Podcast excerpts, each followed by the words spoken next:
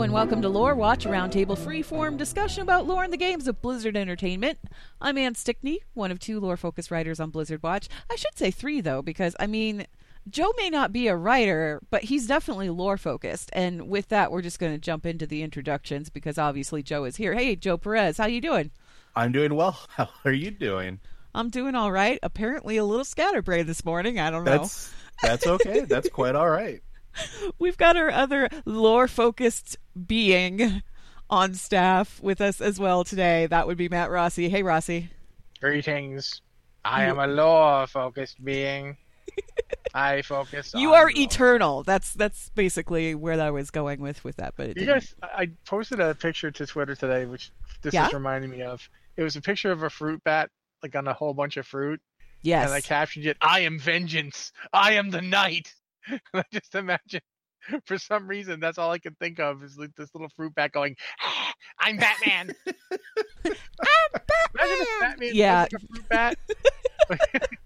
Imagine if the room. bat that he saw for like reference wasn't Was- the, the cave yeah. bat, but it was a fruit bat. It's just a fruit bat comes in the window, flaps a- around a little bit, uh, Imagine, imagine of like what a pear he's Batman, got there. imagine what Batman would look like if he had that for reference instead of. Giant, giant friendly eyes. That would be called Deflator Mouse from the Tick. Oh yeah, yeah, even, even Deflator Mouse from the Tick wasn't cute. Fruit bats are actually freaking adorable. they I would are. argue So- that the one from the live action was probably the closest to being. True. The one from the animated series, though, Deflator Mouse was very much a direct rip on Dark Sure, Batman. sure. We're totally getting off topic, and by off topic, I mean we're talking about stuff that doesn't have to do with you know Blizzard lore. Uh, the Tick is fascinating, though, by the way, and if you've never Quick, seen Blizzard, the animated series. I, I, I highly recommend checking it out if you can find it anywhere. Uh, same thing with Freakazoid, by the way. Uh, anyway, this week, uh, well, last week it's just been a week, guys. This is so cool. I like this whole weekly thing that we've got going. Anyway, uh, and it's only week two. But uh, what we talked about last week, we talked about the stuff that was actually in 8.2.5. So we talked about. Wow, did you guys hear that? Because I just got like a notification and it was very loud. Um, I did not. Nope. Okay, Did not well, anything.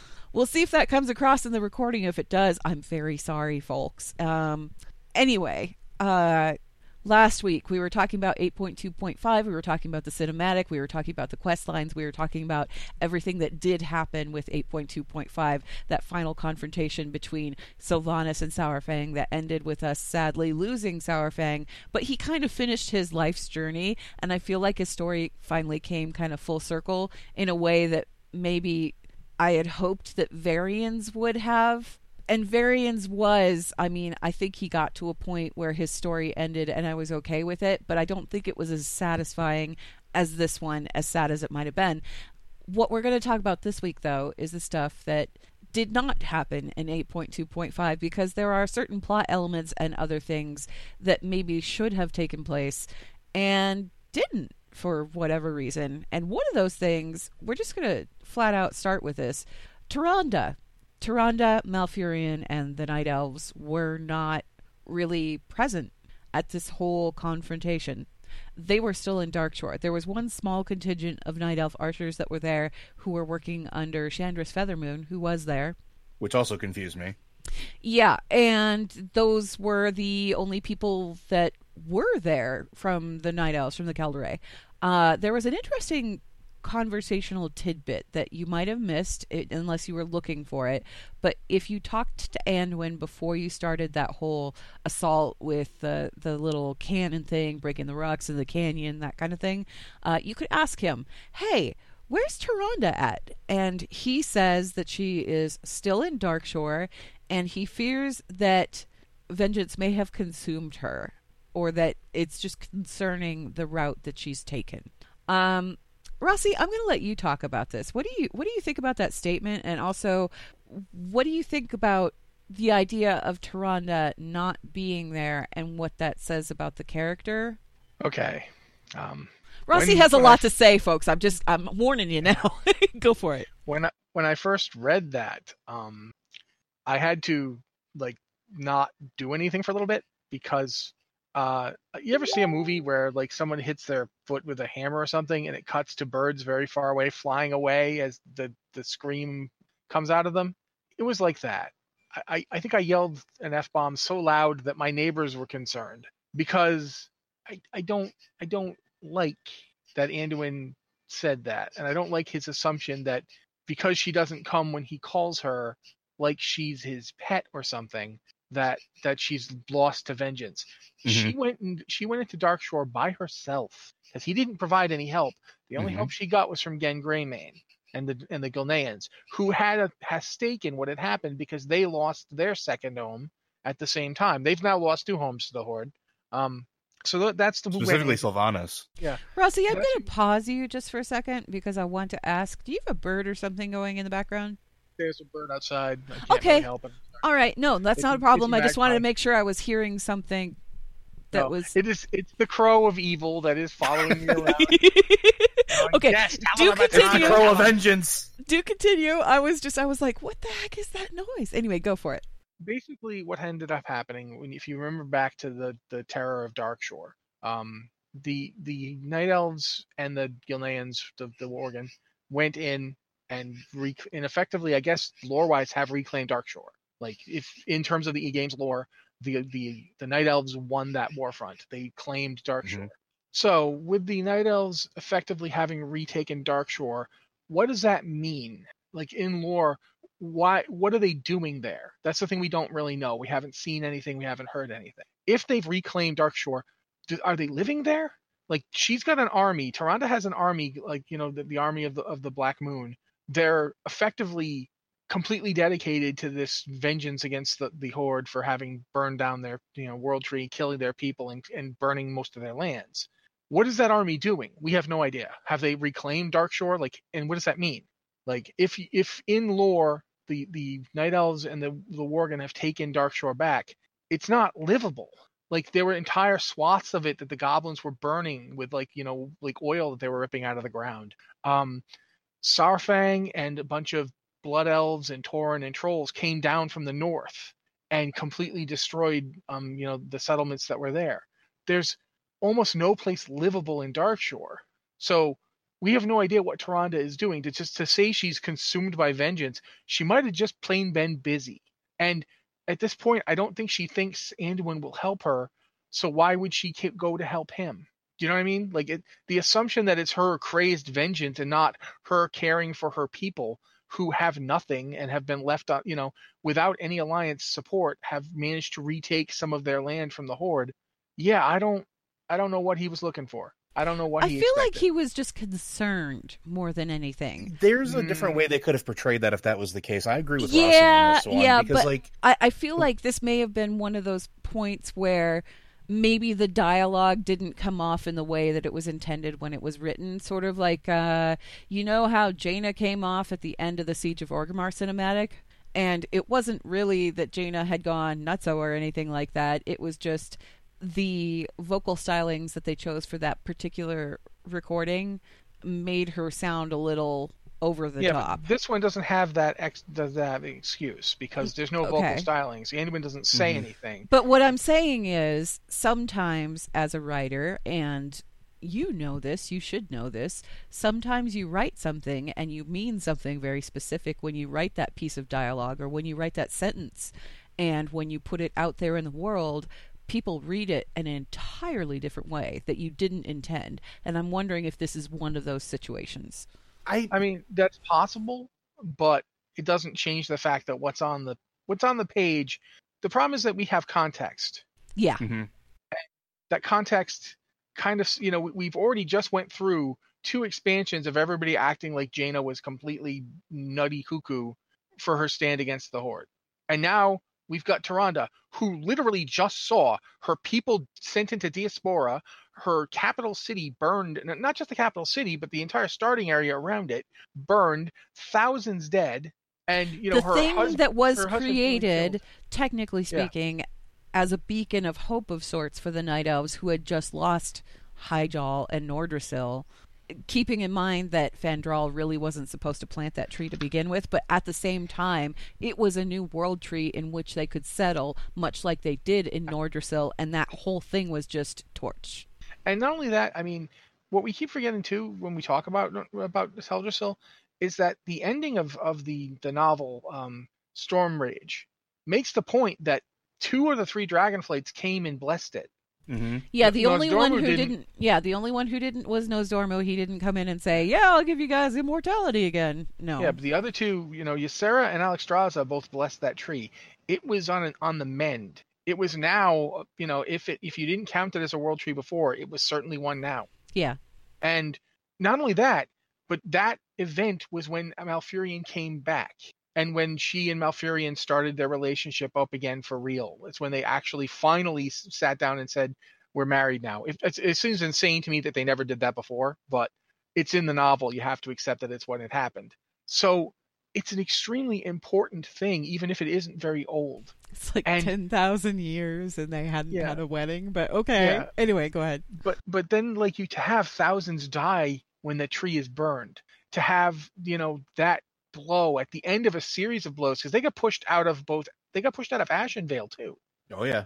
they didn't just get pushed out of, of Darkshore they got pushed out of Ashenvale they had like multiple towns burned or people poisoned I think the the, best Horde- way I think the best way to equate it is that what happened to Teldrassil and the surrounding areas was as much of a decimation of the Kaldorei population as the scourge was to Lordaeron or the scourge was to the Blood Elves, really.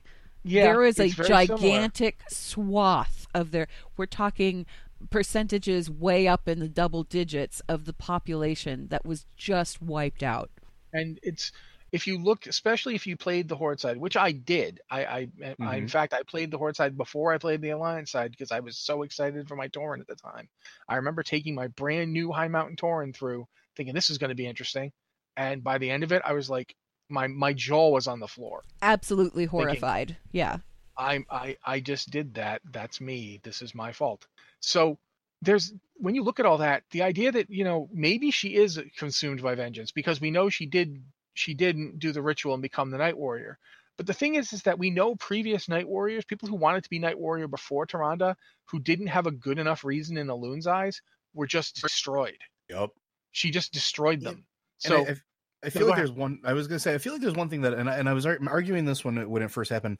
Something that's that's weird to me, but also I think lends to the fact that I don't think she's quote unquote consumed by vengeance, and I'm a little angry at Anduin for even saying something like that, even even if it was not as the intent of the writers to make it sound like that. Shandris Feathermoon showed up, and there were actual night elves there. If she was so con- Rossi- she was so cons- Okay. I was just gonna say if she was so consumed and so writing off that side of the alliance, no one would have showed up. Okay, but here's the thing. Rossi had a really good point about Shandris on the Blizzard Watch podcast, and Rossi, I feel like you should talk about that in terms of Maiev versus Shandris. Yeah, there is there is a little Shandris was much more she mustn't do this and Maiev was like the fool, she's going to get herself killed when when Sure. you first find out about the Night Warrior. When Tyrande becomes a Night Warrior, she turns to Maiev and says, "I want you to lead this invasion of Darkshore." She doesn't turn to Shandris and say that. Now, there could be lots of reasons for that. One of them could be the familial relationship between Shandris She doesn't want to put And- Shandris in any undue danger. yeah. But to to keep in mind, Shandris and Maiev have a really not great relationship. Mm-hmm. For one thing, that you know, Shandris was in love with Maiev's brother, and Maiev is crazy about family. So there was that problem. Maiev Um, didn't exactly approve. Yeah. When that didn't happen, uh, you know, Maiev spent 10,000 years nursing a grudge against Illidan for what he tried to do to her brother, versus Shandris let him go and just did her life and, and led the led the Sentinels. They have different approaches to the whole "I'm going to kill all the mages" thing, which we have never properly dealt with, and it's and it's bizarre because in a way, it is. I think that that behavior on Maiev's part is how she and Tyrande have become more alike over the years. And I feel like we should point out when we say kill all the mages thing, we're talking about the secondary storyline in the novel Wolfheart by Richard Knaak, Yeah. which, by the way, if you have not read, you really need to read that one. yeah, it's It, It was lot. Knaak's best novel. I, I kid you not. It was his best work.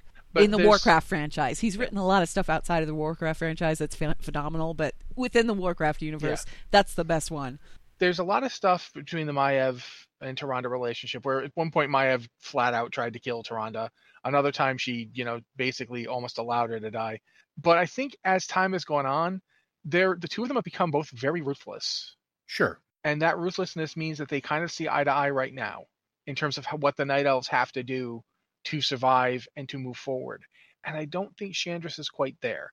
And I don't think it's a situation where M- Maiev and Tyrande cannot just ignore Shandris or tell her not to do something because Shandris has been the general of the Sentinel army for 10,000 years. And so if Shandris is like, I'm going to go take part in this Alliance war campaign, which she has been doing since before hmm the, the, the Darkshore invasion, they can't really stop her because a lot of those troops are loyal to Shandris first before Tyrande. And I think that's very interesting. And I think it does set up some stuff. Now, if Tyrande had flat out told Shandris, don't go to Orgrimmar, come back here, then I do think Shandris would have gone home. So I do think there's some evidence. And that's more what I was getting at. no, I, I do think that there's that's valid, but we the problem we have is we don't know. We have nothing from Shandris as to what Tyrande has told when you to talk do. to her, she doesn't talk. Yeah. She doesn't say Nothing. anything about any of that. Oh no, she does not. So there's there's certainly room to look at what's going on with the night elves, and the fact that they're there at all does mean something. But come on, it's a group of like 50. It's not a lot. Now keep in mind, of course, that you know representations in game do not represent actual numbers. Yeah. It could be much more, it could be much less. But, comparatively speaking, when you look at the ratios, there's a lot less night elves than there are Yeah. anything else there. it's a to- it's a token presence. Um, it's it seems very much to be Shandris Feathermoon and those that are directly loyal to her personally, and which she felt she could bring without endangering anything else. Anyway, go ahead, Joe. I do think but I mean, no, all I was going to say is like that's more akin to what I'm saying. Like, if it was, I don't believe that Tyrande would not know that Shandris was there, and I believe that if it was a case of she didn't want her to be there, she would have made that demand of her. And I mean, it's not something you tell your adoptive mother no to after all these years if she didn't want you to be there. yeah, before plus That's that's mean, all. That's all I was getting at. There is also the fact to consider that while Shandris and Tyrande do have a familial relationship, Shandris is general of the Sentinel Army. Tyrande is high priest of and current representation of Loon's Vengeance. Oh yeah, if Tyrande if Tyrande Whisperwind tells you do this, there's like nobody, including the Archdruid Malfurion Stormrage, who can actually say no to her yep.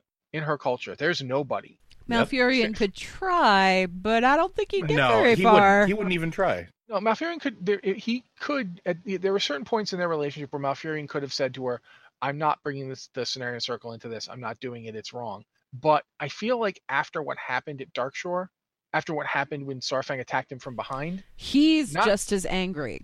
He Look at that scene with finally- them on the with, Yeah. with the with the him in his what is it crow Bear form? Or form? no, the crow when he was in flight form. Yeah, Um, him sitting on the branch in flight form next to the owl, uh, you know, of Tyrande, and like Dude, that. look that at what he did to that orc. Oh God, yeah. But like you look at that and it's like he is he's on board. He's not just like yes, dear, whatever you say. He's like no, this is there's payback to be done here. There is this is because don't forget the horde didn't just hurt the people. They like as a, even as a horde player, like we we destroyed that land. We raised so much of that land. So much of that natural order is just destroyed. And do you not think that Malfurion felt that as much as the death of his people? I would be hard pressed to say that he didn't. I think the fact that he was fully willing to go fight Sylvanas one on one, Oh yeah, no, and knew he could take her. That Yup. says a lot. He had no, he had no problem with that idea. He's like, yeah, I'll fight her. Of course, I'll fight her. She'll be dead in five minutes. yep.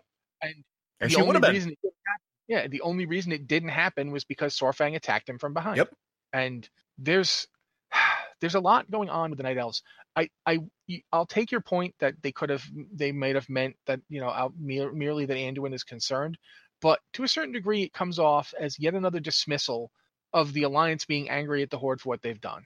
Yeah, and I'll agree with Rossi on I uh And it comes back to me like the Theramore stuff okay, where but everyone's like Jaina is crazy for vengeance. Now, granted, in the in the novel Tides of War, Jaina absolutely does go crazy for vengeance. And over the to say- top. Like she was going she was literally going to flood Orgrimmar.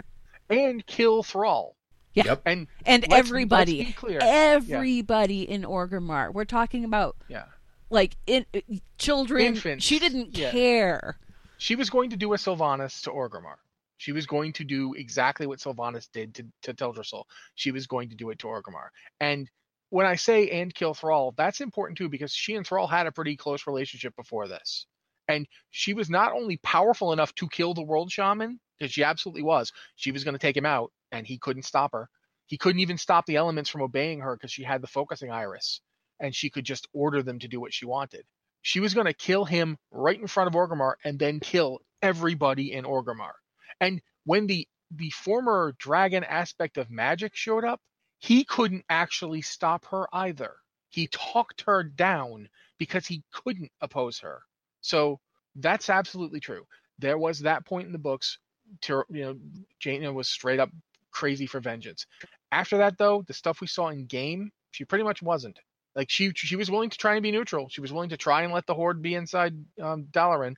Did she go a little over the rails once they'd actually betrayed her? Yes, she did. Absolutely. The purge, the purge of the Sun And she- Reavers. Honestly, she had good reason for it though, because these Yeah. guys were supposed to be loyal to the Kirin Tor, and they turned around and backstabbed. And the Kirin Tor, they're members of the Kirin Tor. The Kirin Tor is supposed to be a neutral entity. At that point, it was supposed to be a neutral entity, and members of that neutral entity went behind the backs of everyone and helped one faction over the other in a situation that may or may not have caused another Theramore, and that's what torched her off. Yep. And so hearing him say this thing about Tyrande, whether or not, you know, the intention, whatever the intention was of the writing, hearing him say that, you know, I fear she's lost to vengeance, when she hasn't done anything yet to, to be said to be lost to vengeance, that bothered me. She all she Yeah. didn't all she did here was not come when he called her. Okay, And and, I- and didn't wait I- and didn't wait for the the delegation to to like have troops to send to help her get take back Darkshore where she just went herself. okay, but can I can I interject here and talk for a little bit? Yeah, go okay. ahead. I I'm concerned. There are a couple of things I am concerned with, but before I go into what I'm concerned with, I have a couple questions for you guys.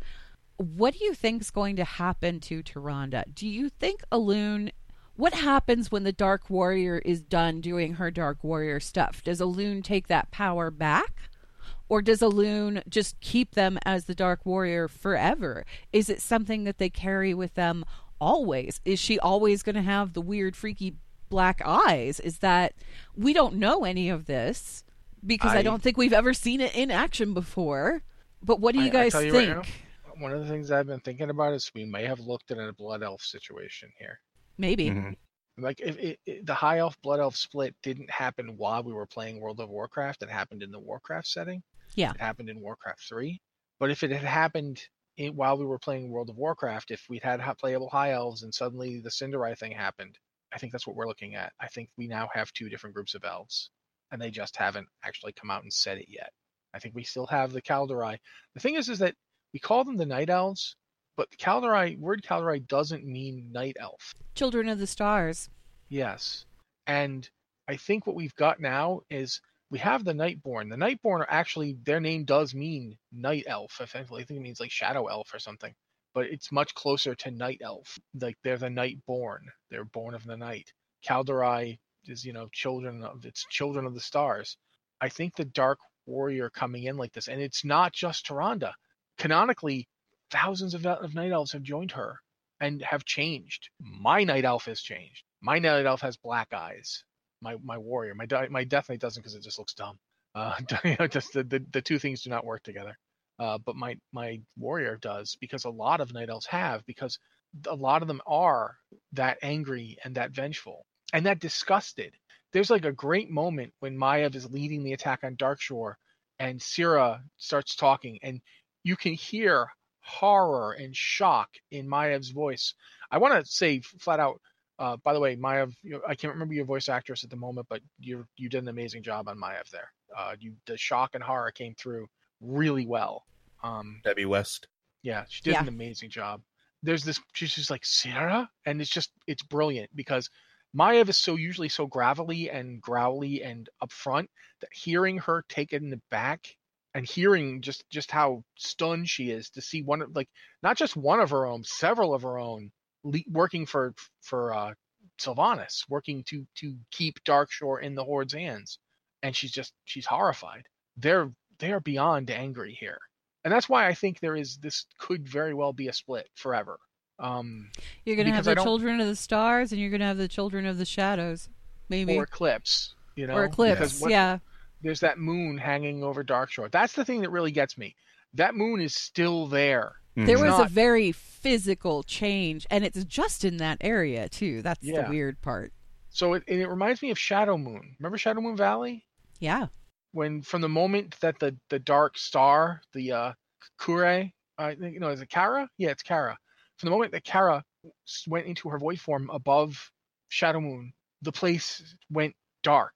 And we know from Legion that there's some sort of connection between Elune and the Naaru. We don't know what it is, it was like a land of eternal twilight, kind of. Yeah. and that's Kalimdor's name. Kalimdor means land of eternal twilight. Like this, it actually means the land of eternal starshine. Um, because Kalimdor, Kaldorei, the, the Kal means Yeah. stars. And so think about if Elune, like Elune has a similar, if Elune has a similar aspect to the to the Naaru in some fashion. We don't know what the connection between them is. We know that there's something. We know that the Tear of Elune was capable of restarting Xe'ra's core which was supposed to only work if a Naaru related to her contacted it. So how did that work? Why did it work? We don't know. But we know there's something. There's some connection. And we now know that we've we've seen Darkshore turn into another Shadow Moon Valley. Another place where the night is eternal. Another place where the sun is never there. The stars are always out. The moon is always blocking the sun. There's So Joe, There's are you are are you in agreement with this as far as this may be an actual like split? So I, I'm of torn here because that is definitely a very plausible thing that could happen, and I can definitely see all those those earmarks, right? All those all those signs definitely point to something like that. The other option is just due to the nature of Elune, right? Elune is supposed to be this goddess of moonlight, and what does the moon have? It has phases. It is it, to me, it's also possible, like the like you're talking about with the Naaru, where they have their light dark cycles. What if this is something similar? What if once this is done, the cycle moves from that eclipse, from that darkness, from that night of, of no light, no stars, back to sort of that full moon, that brightness. It'll maybe it takes time. Maybe once that vengeance is enacted, once everything is is put back right, or at least sort of like the scales balanced out, maybe things revert back. The problem is it's really hard to tell because, like Rossi pointed out, everyone who has ever sought this favor before has essentially exploded for for lack of a better word. We don't know how they dissolved but they they ceased to be. And that can mean a bunch a bunch of things but they didn't survive is what i got out of it and i think what we took away from it. It's also possible that this could be a pure scenario maybe not necessarily the split but of that end times that we talked about before I was going to say in the end time scenario, what happens is when she's. It's interesting because if you go back and you play through that scenario, um, she she talks about Loon and she Mhm. talks about the darkness and um, eyes of the goddess is one of her attacks and she says eyes of night pierces dar- darkness. Spear of Elune drive back the night for moonlance first lunar guidance. She says moon goddess your light dims. I am lost without your guidance. And then the second lunar guidance she says the darkness closes in. My vision is clouded. Tears of Elune she says mother moon i can no longer see your light. Your daughter is alone in the darkness. Um, on her death in that scenario she says, I can see the light of the moon so clearly now. It is beautiful. That's all she says. Yeah, and and but I mean that, that's what I was asking is like is that scenario is Dark Shore now her eternal prison? Yeah, because the echo of Tyrande, what she says uh, initially, I mean, Nor- Nosdormu points out what's going on there, the perpetual midnight and everything, and she says, There's nothing left for you here, nothing but death and sorrow. The darkness surrounds you, the light of Elune is your only salvation. Like, Or give yourselves to the night, Elune will guide you from this mortal prison. yeah. So like, and that that's the thing. Like, it's also possible that there might not be a split. This might be self-immolating. Yeah, And and, the that might be adventure the adventure guide in this is interesting too because it says once the leader of the night elves and high priestess of Elune, this time-twisted fragment of Tyrande Whisperwind now wanders the wastes of the desolate future of Azeroth. Enveloped in a perpetual midnight, she has all but lost sight of the comforting light of Elune. And maybe that's maybe that's what we're seeing here. Maybe it's like what but this is- void form. kinda like because i mean if you think about it like you said that entire zone is completely changed you look at it like i was talking about before it's been completely desolated like decimated it's everything is sort of falling into place to sort of fulfill that sort of prophecy uh and i'm wondering if maybe she just her and her followers burn out because again it's not just her there either too in that scenario there are sentinels there are foot soldiers there are wisps there are all the the night elf trappings that you would expect to see there. It wasn't just her. And what happens while we're there? We destroy them all. We have to get through all of them. And then it isn't until she dies does she finally released and can see the light can see the peace again. So maybe this isn't a schism. Maybe this is the beginning of destruction of her and those that follow her most ardently. So it's it's weird here's my here's my concern. Um and my concern mainly lies now i know i i was the first one to jump in and say well maybe Anduin is just concerned about Tyrande, right? At the same time his choice of words is what concerned me because he said that she is he's afraid she's consumed by vengeance. Who's the other creature we know of who has also been consumed by vengeance in her lifetime or unlifetime i guess a certain banshee yeah, I'm kind of afraid that there's going to be this duality kind of dynamic where they're going to play it that Tyrande, in her thirst for vengeance and the embrace of the Night Warrior, is basically follow falling down the same path as Sylvanas. And that there's a dichotomy there, and Sylvanas is going to have like this moment of realization where she goes, "Oh no, I can't do that. That would be bad." And then all of a sudden she's okay again. And the only reason I'm concerned about that is because that feels really trite to me. I'm just saying it right off the. It feels really trite, and it feels really. See, Uh, I, my worries are related to that okay.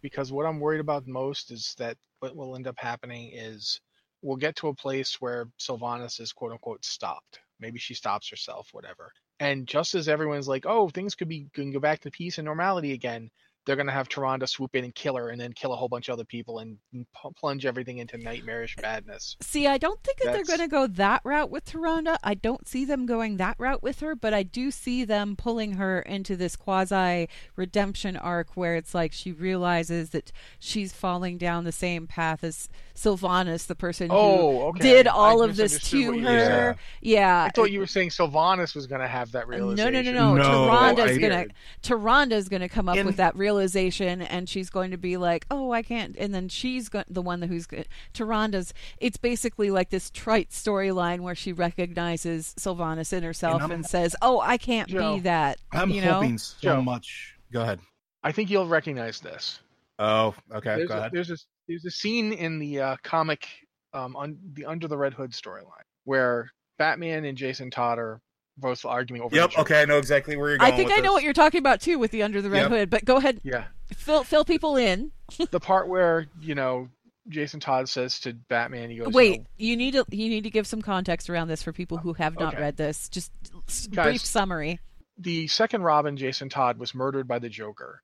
Um, in this storyline, he was thrown into a Lazarus pit, which is a device by Ra's al Ghul that allows people to come back from the dead. Um, he comes back from the dead and spends years concocting an elaborate plan to get Gotham's criminals to bring the Joker out so he can grab the Joker and, and use him in a confrontation with Batman. Because he's he Batman thinks that that the second Robin, Jason Todd, is angry at him for not having saved him from the Joker, and he's not. He says straight up, "No, Bruce, I forgive you for that. I want to know why he's still alive." Mhm. And Batman says, uh, "You know, there hasn't a day that gone by that I, I've wanted to kill him, but if I kill him, if I go down to that dark place, I'll never come back." And Todd's response is, "Why? I'm not talking about killing the Riddler or Dent. I'm talking about him, just him." and doing it not not for some great reason doing it because he took me away from you and i feel like at the point where if there was ever a point where Tyrande was like at you know oh i'm becoming like Sylvanas I feel like her her reaction should be no It does. I can I can do anything I want to her, and I'm not nearly as bad as she is because I'm not doing it to innocence. I'm doing it to her, Yep. just her, yep. and she deserves it. and and that's the part that I'm worried about, right? Is not so much that that's what the end result would be, but we're going to get to that point and then we're going to swing the pendulum the other way and then we're going to have to unite to stop her from doing this thing. But and I say this as a horde player, Tyrande's justified. I cannot look at everything that's happened up to this point and and sit there and think, "Oh yeah, I'm cool with that." Cuz I'm not. I'm a shaman. That that destruction of earth and soul and spirit that's not cool. Her reaction, totally justified in my eyes. If she were to come in and want to wipe the floor with horde, I wouldn't even blame her at this point. But yeah, you'd, you'd have to as a as a horde player, you'd have to defend yourself for self preservation reasons. but I wouldn't But blame her. Yeah, it's not like that's the thing. When you call it consumed by vengeance, you act like it's an irrational thing. Exactly. And that's the thing that's been bothering me from the beginning is it isn't irrational. At this point, trusting the Horde is irrational for the Alliance. I agree. And now, does that mean that what Saurfang did shouldn't give us pause? No, it should give us pause, but the Horde needs to do more before we can trust them. And that's Yeah. part of a story. There should be a journey here. And then, and, that, and the, to circle back to the Shandris Feathermoon thing, that's another thing that bothered me a little bit about her reactions too as a horde player was when you're interacting with her, how chill she is about everything. Like there's no snide comments. There's no there's no I know what you did to our people. You were complicit in this. There's you none would of that. Think you would think that of anyone in that assembled group, she would be the one to have exactly. at least some kind of grudge and express it. My only reason I don't have a problem with that is that it's Shandris. And Shandris if you if you went through the, the quests on the Alliance side and you d- like Shandris is cold during all of that. At one Oh, point she you're like, absolutely is. Yeah. You you're like you're like told that you're going to be killing a whole bunch of people and it's going to do this and that. And she's like yes that is what will happen.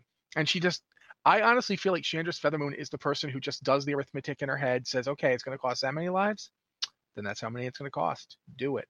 And i think she's will, completely willing to feel sit like there that- and be completely you know i'll be as pleasant as can be while i'm thinking of ways to kill you all Yeah, and I feel like that actually is kind of a reflection of S- Shandris's character too, because you have to understand where she came from.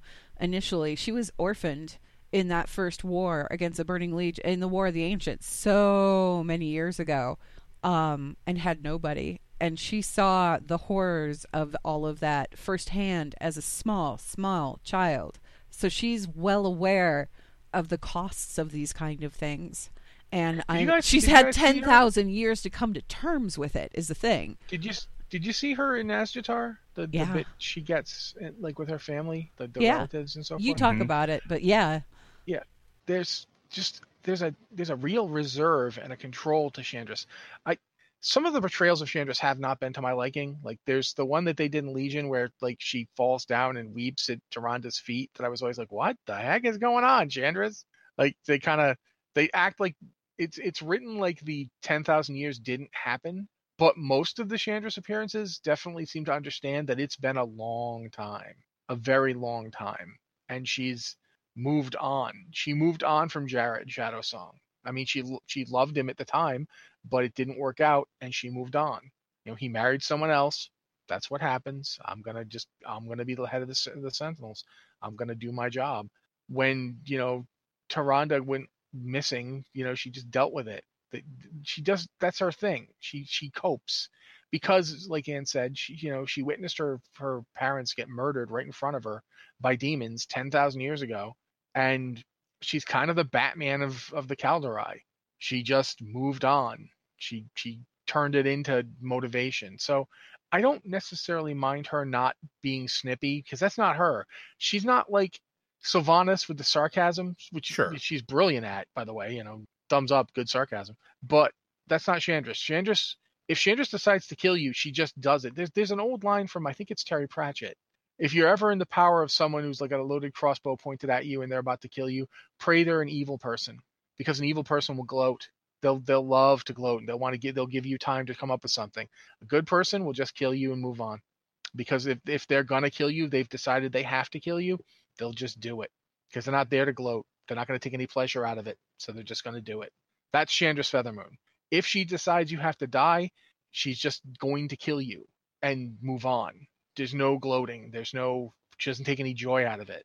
That's why I think to a degree it would be worse if Shandris was in charge for everyone. Like for there to be peace, you don't want Shandris to be in charge of the military, or rather, maybe that would help for peace. But you, the actual war that she was leading would be worse for everybody involved because she would make, in a way, she would make the same kind of hard decisions that Saurfang would make. She would be the one going, okay, we're just going to have to burn their entire village. That's the only way we're going to win. Yeah. And that's, I want them to do more with these characters because they have, this is why it was so maddening not to see any of them there at 8 point, you know, like in 8.25. The reason it was so maddening for me was because we don't get to see what Tyrande and Maiev and Shandris are doing. You know, we so it's all just hanging there and we don't know. We don't know what they're up to. We don't know what's going on in Darkshore. Do you think no Tyrande is basically being held in reserve and they're going to bring her back at some point for a more in-depth storyline like maybe an 8.3 or later?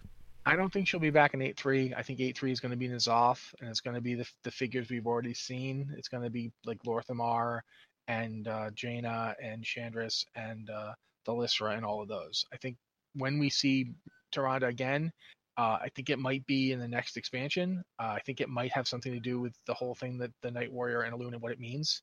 Um, I definitely think it, if Sylvanas comes back at a future date, because it doesn't look like she's coming back in 8.3, it looks like 8.3 is going to be N'Zoth.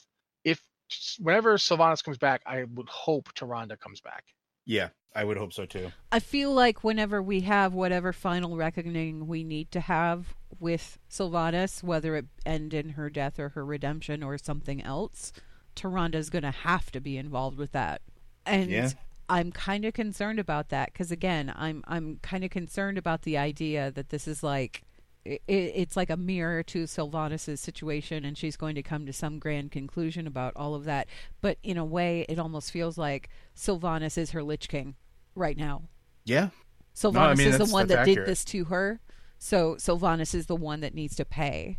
And I'm kind of worried because there. Okay, keep in mind that there are several different ways that they could write this, and with the writing team that they have, I have no doubt in my mind that it could be handle, handled in an absolutely beautiful, touching way that's going to like make all of us cry and just completely lose our everything, you know.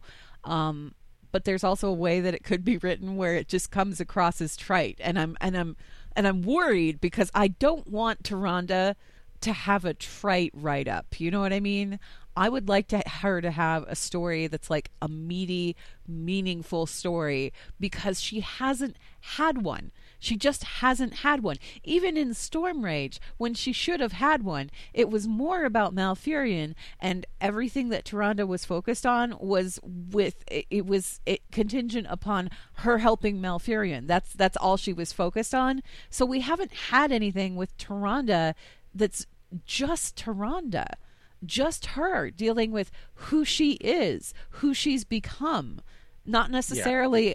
how she relates to the people in her life because that's all it's ever been and it's just it's kind of frustrating to me because that character has a there. lot of potential. Yeah, the pieces are there and they they did some good work in setting the stage to tell that story. Um, I thought Legion really did a good job of like that moment where she had to choose between her duty and and Malfurion, and she chose her duty. Mm-hmm. And that's a good that was a good thing, but it doesn't it's not enough to set the pieces in place. You have to eventually knock them down. You have to actually do the story. And that's Tyrande always comes up close but doesn't get there. And I, I really feel like we're at the point. Uh, maybe this just wasn't the time. And I accept that that's the case if that's the case. But it feels like we built right up to it and then we just haven't done it yet. You know what I mean? I am seriously hoping that whatever comes for Tyrande, it also involves another character that we haven't seen since she managed to sneak away, and that would be Delaryn Summermoon, who is now undead. Um, yeah, I want to. I really want to see her make a return. Um, Did we not kill her at the warfront? Because that's the no, thing I never could tell. No, she, she escaped. escaped. She escaped. Oh, um, and I really want to see her again. I really liked her story leading up to Battle for Azeroth, and I want to see it continue. And I will admit that part of this is because she's voiced by Erika Lindbeck, who does a phenomenal job with that character. Um, just a phenomenal job with that character. so I kind of want to hear her again. but I, I feel like Delaryn has Delaryn and the others that were raised and chose to stay with Sylvanas, they have a lot to say, and I feel like we haven't heard what they've had In- to say yet. and I think that w- when we see Delaryn again, and I agree, like that, that's it's sort of an unresolved story point. Yeah, But I think that it's going to be something to do with Tyrande, simply because what was it? It was Sira, uh, Delaryn, and there was a couple others, right? That were yeah, that were That were- named. that were named. Uh, and when they came back, it was they told Tyrande that she and Elune had abandoned them despite their trust in her, and so now they were forsaken. And well, now we're going to be Dark Rangers. Peace. So like they're all sort of tied together, and I think that anything that happens with the continuation of Tyrande's story is going to have to do something with them because they are what they are. Like that's where we going way, way, way back. I thought that these quests were interesting because it turned out that being raised was a choice for them. They were yeah, because those wasn't- Dark Rangers, they they basically straight up told Tyrande that the whole reason they were forsaken now was because Tyrande and Elune had abandoned Well- them, despite their trust in both of Well, them. yeah, yeah, no, but beyond that, raising anything as a forsaken in this Mhm. particular case, when you're going through the Dark Shore, not everyone you go to raise raises. Some of them come back as vengeful wisps. It's a choice that they are making, their spirit is making, whether or not to accept the gift or curse of becoming uh, whatever the forsaken is. And is. there are So some people there. Yeah, there are some people there who are unhappy enough with how things are going that they actually chose to become a Dark Ranger. They chose to side with Sylvanas, and that story, it still It's hasn't been told. There's Yep. there's more to that. There's more to Exactly. whatever the whatever the reasoning was behind that decision. That's the story I want to know. and I think that until and I think that we will get more of that, or at least I hope we do, when the Tyrande stuff Tyrande start starts coming to a head, when that starts coming to completion. I, I don't think that you can do that without sort of telling their story. They're too tied together. Okay. I am going to shift tracks real quick here, if you guys don't mind, to something else entirely. Okay. Um, because I want to go ahead and talk about Sylvanas again because we were talking on the Blizzard Watch podcast and we were talking about Sylvanas and and how the Forsaken weren't all necessarily you know entrusted to her that kind of thing and that there were signs of it way back in vanilla and whatever and that sent me down a rabbit hole and now if you imagine uh, a really loud thunk like somebody has just dropped an entire stack of books just imagine that right now so I've been doing some research, basically, into all of this immediately after the show. And um, I went down a really weird rabbit hole. And I want to talk about this rabbit hole that I went down because uh, it's a little strange. Um, so we were talking about Sylvanas and how there were people that weren't necessarily with Sylvanas at one point in time, right?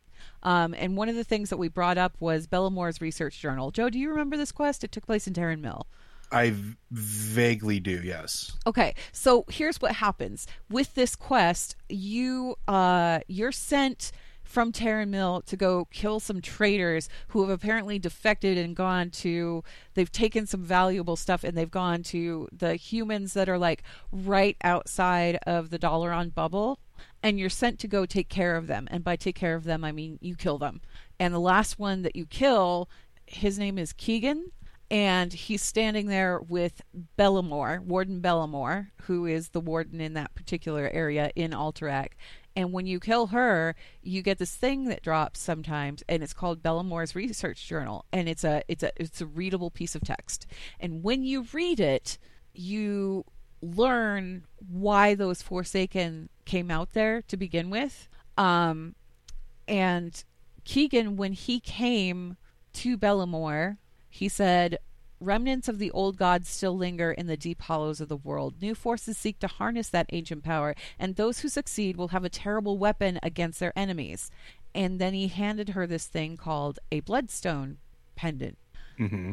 I started looking into bloodstone because I was kind of kind of curious about this because I'm like it- maybe there's like a connection between bloodstone and uh, saronite where it's like you know old god stuff or whatever but the bloodstone artifacts, the the things that you're trying to retrieve, they are bloodstone relic, relics that belong to Sylvanas, and they were held by the Forsaken in a secure vault in the Undercities. And nobody really knew what they were for necessarily. Nobody really understood what they were for. Um, when Belamoore was researching it, was researching it and kind of doing her experiments and things, um, she realized that the bloodstone was neither living nor dead. It had properties of both, and it was very bizarre. Um, and it also absorbed blood. Like blood was drawn to it and absorbed into it. And obviously, all of this went nowhere because you killed her, right? You killed her. Mhm. But it's not the first time that Bloodstone has been mentioned it, nor was it the last time that Bloodstone was mentioned, because the other place that Bloodstone was mentioned was, um, I believe it was when you were doing one of the Warlock artifact quests. I think you had to like go do something with Bloodstone and, and like incorporate it into something else, and that led me to this really weird rabbit hole chase where it talked about this group that was on Azeroth and they are mentioned way back in Classic. They're called the Argus Wake. I remember the Argus Wake because they're part of the third host. Yeah. Did you remember Misriel? Yeah. And that you need blood shards, you need bloodstone shards to get her out? Yes. So Yep. I feel like there's a tangle here. And I'm not sure if this tangle is related to what Sylvanas is doing or what she's been doing or or what's happened with her. I think it's fascinating that there was a group with the name Argus in their title all the way back in classic and we totally like forgot about them. They I mean, obviously these guys must have been, you know, they were allied with they were they were grouped to the same group as like uh The syndicate, right? the the syndicate, the shadow council, that kind of thing where it's these people that were obviously like allied with the burning legion at one point or another so that would explain where the name Argus came from in terms of them but nobody questioned it or talked about it or talked about the origins of the name or anything else. It was just they were the Argus Wake. And why Argus? Why Argus out of all of the names they could have picked? And why the Argus Wake? Like what does that mean Well, it So- could be the wake of a sh- like a wake of a thing moving through water leaves a wake, yeah uh, or it could be a wake. They they could literally be celebrating it's a funeral his death for Argus. Yeah, but there's interesting things to consider here too. When I, I remember when I wrote about the uh, the, the the Argus wake Mhm. and other other supposed Legion things, there's a lot of talk about the third host. Yeah. Which was what is and there's never they never explain what they mean by third host. Do they mean a third army or do they mean a, a third host? Like as in something that you know a someone would take control of. And we originally thought like i originally thought that sargeras was the thing that was going to need a new host. But what if something else needed a new host? Something or some things. Yeah, that was the other thing that I was thinking about because the the thing is is the Argus Wake has also made use of bloodstone hmm and they've actually distributed the bloodstone among the syndicate. And this is Well, again, this is all Kinda. stuff that takes place like way back when. So and and if bloodstone is in fact related to the old gods, okay, that explains it. But I feel like Belamoore's research journal is really telling when she says this is neither alive nor dead. And also that it absorbs blood. Because what has Sylvanas been doing all expansion? What have we been doing this expansion? Wh- Not just Sylvanas, what have we been doing? yeah, but when you go through that whole epilogue point with Sylvanas, and she talks about how we've been killing people and killing people and killing people, and it's all been for some purpose. I keep going back to the bloodstone and how the bloodstone gets more powerful the more blood you give it. And then on top of that, the fact that Belamoore was onto something when she said it's neither alive or dead. And I'm like, is this even an old god thing at all? Or is this Wait, something wait, to wait. do? Okay, you're you're getting it, Rossi. Okay, talk. you can make an old god Yeah. Mm-hmm. you can make a blood god Yes.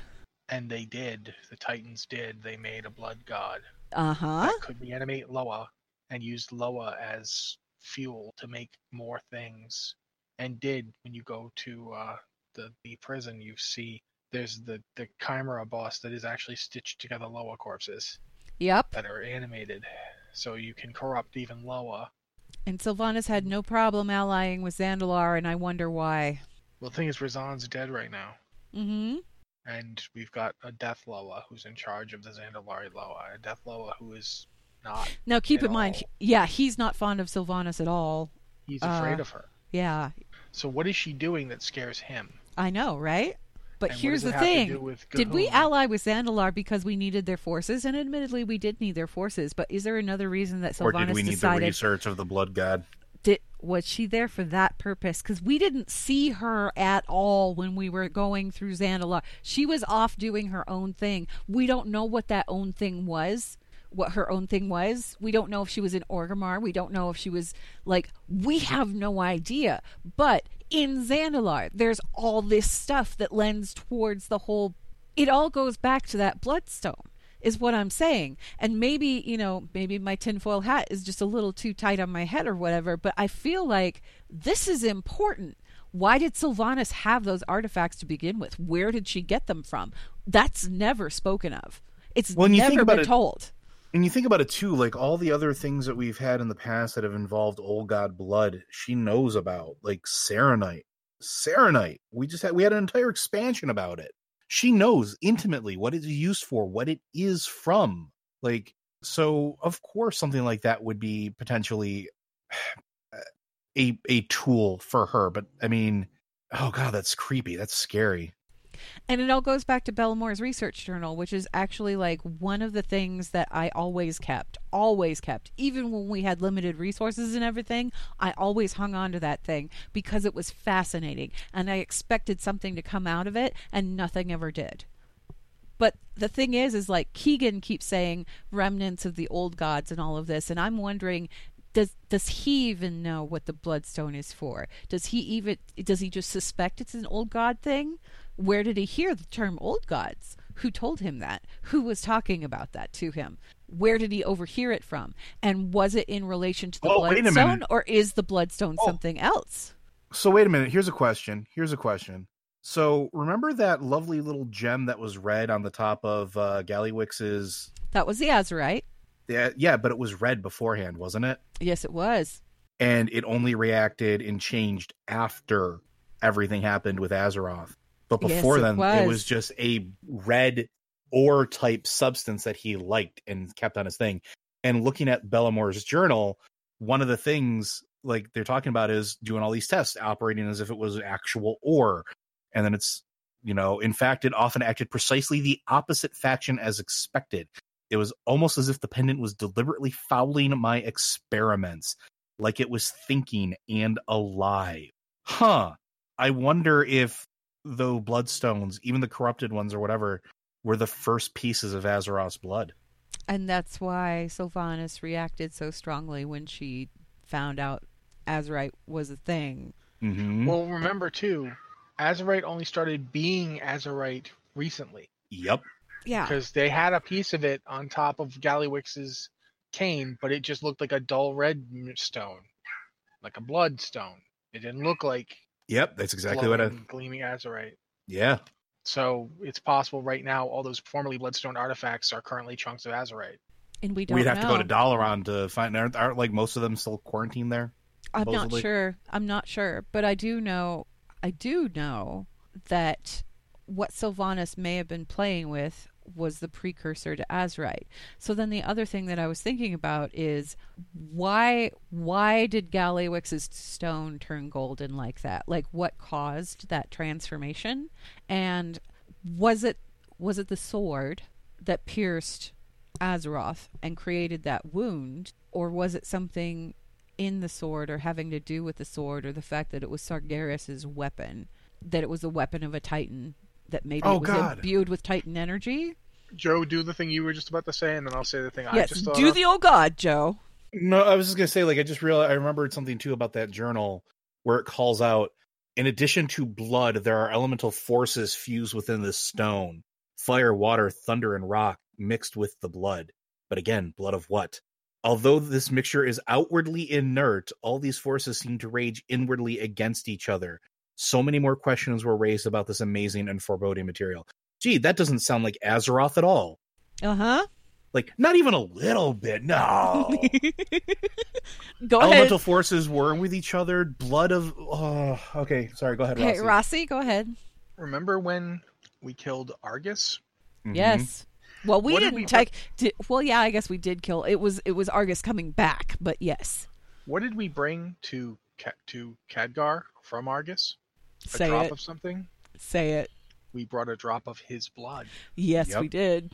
What if the Bloodstone artifacts aren't Azeroth's blood, But another one. but Argus's blood? Yeah. They had Argus for how long? How much blood could they have extracted from it? And the Argus Wake was working with Bloodstone. Mm-hmm. Where did Sylvanas get it from? Did she get it from the Argus Wake or the Syndicate, or did she like? There's so much here, you guys. There's so much here, and like I said, when I said imagine the sound of a giant stack of books being smacked on a desk. Yeah, this is what I've been doing like the past couple of days is just digging through all this stuff like a squirrel. Um I think I think there's something bigger going on here. And I think that it involves the Titans more than we think it does. And I think that whatever happened to Odin and whatever happened to Helya also involves the Titans in a way that we don't expect Yeah. and I don't know what that is yet, but now I'm kind of like on the hunt. So I didn't I didn't know what you guys would have to say to all of that. I just wanted to bring it up because like I said, it's this fascinating thing that I've been kind of like rabbit holing my way down and might actually explain something about Sylvanas that maybe we don't quite understand and have never understood. You know what I mean? I think I know the beginnings of what you mean. so yeah, uh, just because that's the kind of thing that we do on this show is we just go off on tangents. I had to bring up that tangent. Um, I think, however, we should probably wrap things up because I think we're running right about into our time limit. Unless you guys have anything else you want to add to the whole Bloodstone thing. Not yet, but I definitely think that we want to pay attention to. It's definitely a thread to pull on. Yeah. Yep. Okay. Blizzard Watch. It's made possible due to the generous contributions at patreon.com slash Blizzard Watch and your continued support means that this podcast site and community is able to thrive and grow. Blizzard Watch supporters enjoy exclusive benefits like early access to the podcast, a better chance at having your question answered on our podcast or the queue, and an ads-free site experience. Um, and then because we've mentioned like a couple of different books over the course of the show here, uh, for you guys, listeners of Blizzard Watch, Audible's offering a free audiobook download with a free 30-day trial to give you the opportunity to check out their service. They have, I know for a fact that Wolfheart is on there. Um, and you can choose that as your free download if you want to listen to that one. And I highly, highly recommend it, specifically for background on Maiev and also background on Jarod and what Jarod was doing after he left the Night Elves, and some additional background on Tyrande and Shandris. Um, I don't know if Stormrage is actually available on Audible. I don't know if it's one of the books that they actually came out with an audiobook version of. If it is, though, check that out too. Um, I recommend Wolfheart over Storm It Rage. is. Okay, it is. All right. So I recommend Wolfheart over Stormrage, but both of them are there and available. Stormrage involves uh, the awakening of Malfurion Stormrage and getting him out of the Emerald Nightmare and basically the whole discovery of what was going on with Teldrassil and what was going on with Fandral Staghelm. There's a lot of legit really useful background information in there so that's another one that you can pick up as well. Uh, you can download any of those. Blizzard has a bunch of other titles or if you're not interested in blizzard books there's like thousands of other titles to choose from both fiction and non and you can help support the show and everything that we do by signing up via blizzardwatch.com slash audible and let's see, I think we've kind of gone through all of the 8.2.5 stuff. So if you have an email for the show, and we do like emails and we like answering emails, you can send that to podcast at blizzardwatch.com. Just be sure that you put Lore Watch in the subject line so that we know that it's intended for the show. Or if you don't want to bother with email, we do have a Discord for Blizzard Watch. There's a channel in there where you can go ahead and submit Q and podcast questions and that kind of thing. Just make sure that you label it this is for Lore Watch so we know it's for the show as well because we do take questions from there as well pretty frequently. Um final thoughts. Do you guys think that Tyrande and Malfurion are going to come out of this like they were? Or do you think we're going to be dealing with like a new iteration of Tyrande and Malfurion from here on out? Do you think this experience has changed them in a way that we will never see the old versions of those characters ever again? Joe. I'm inclined to believe that I think I think they've been changed in a into a form that's not going to be revertible and that's not necessarily. I'm not just talking about thing. the I'm not just talking about the night warrior form. Keep that in mind. I'm just talking Yeah. about like the actual emotional shift that they've sure. had. and that's that was Okay. where the next thing I was going to go to is there's been too much that has been done to them.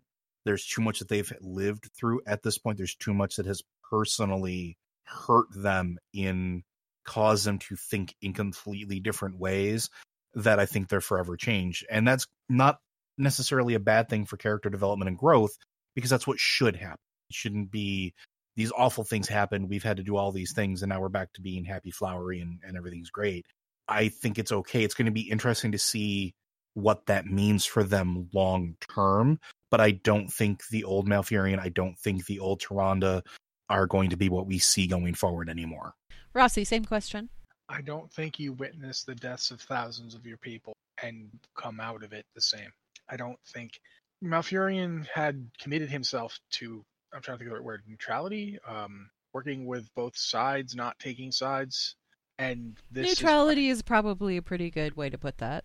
this is what his reward was for it. One of the two groups, like you know, the only reason the Horde even has druids at this point is because Malfurion taught druid druidical magic to Hamuul Runetotem. That is the reason that there are Tauren druids, and that's the reason the Horde had druids. I mean, at this point, the the, Tor- the troll druids are from a different source, but nevertheless, Malfurion was the one that started that. He befriended Hamul. He did not react, even while the Horde was attacking in both Ashenvale and Azshara, he did not react. He did not oppose them. He did not lend his power, even when the Horde was firebombing Astranaar. And that's to the point where Leyara and Fandral, you know, made common cause with Ragnaros and attacked him. He did not react. He did not oppose the Horde. And what is the Horde He still do? took them in and Yep. asked for their assistance when we were assaulting the Firelands. Yep. He never once picked sides against the Horde, even when the Horde was directly attacking his people. And what was his reward? Not only did they burn down, uh, you know, Ashenvale, they burned a path straight through Ashenvale up into Darkshore. Not only did they burn down Teldrassil and kill thousands of his people, not only did they destroy and like we're talking ripping like you know oil out of the ground and then using that oil to burn the forests, slaughtering animals, you know, and you want to name it, they did it. And then to boot, supposedly their honorable warrior attacked him from behind while he was fighting Sylvanas to save his people. Is Malfurion Stormrage ever going to be the same again? No. You could not come through that and still be the same. He can't even have revenge. So yeah, I don't I don't see that. And Tyrande, ah, Tyrande went to the place where she went to her god and she said to her god, "Give me the power." She didn't ask for it. She demanded it. She said, Give me the ability to be your vengeance. Give me the Night Warrior. I'm not asking you for this. I'm not pleading for this. I am telling you to give me this. And Elune did it. Elune is always Elune and, and Tyrande have always had this relationship. Elune picked Tyrande over Maiev to be her high priest. When Maiev was the one who was, by all accounts, the one to get it. She was the next in line. When Dejahna died, Maiev should have become high priest and instead, you know, Elune picked Tyrande directly. They've always had a, a direct relationship. If Tyrande has become this, it's because Elune wanted her to be it. I don't. There's no way back. There's. These are events that change your life. They change the direction of your life. Even if this isn't the eh, the beginning of a new kind of night elf, it is definitely a new phase of night elf existence. And I think phase is really good word to use here because we're talking about a moon goddess. This is a new chapter, and they're not going to when this is all over, if they've, you know, let's say, let's assume they've reclaimed everything they lost, they've, you know, taken back the lands that were theirs, they've gotten some form of revenge, they're never going to forget that it happened, you know? How long has it been since Silvermoon got messed up? Have the Blood Elves forgotten? No, and they've even said that. I mean, I'm pretty sure one of their voice lines is "Never forget." There is no way that the Night Elves are ever going to forget that time that Blood Elves came into their lands and murdered them on behalf of the Horde. Mm-hmm. And they did. They're right there. There is no way they're going to forget that the trolls came up, that the Tauren came up. It wasn't just orcs. It wasn't just Forsaken. It was all of them. They're never going to forget it. There's this. I don't know how you can have peace going forward, but maybe even if you can have peace, you're never going to forget this. This doesn't go away. They're different people. Okay. As for myself, um, I think it's. I want to see how Tyrande and Malfurion. I want to see them getting the news of what Saurfang did in front of the gates of Orgrimmar, and I want to see how they react to it. I want to see that. I want to see that moment, and I hope that it doesn't happen behind the scenes. But regardless, Yeah. regardless, that's going to wrap us up for this week. Um, next week, we're probably going to focus on answering you guys' emails. So, again, send those in if you have any questions about anything we've talked about in the past couple of weeks or anything else that happens to be going on. And as always, thank you guys so much for listening, and we will see you again next week.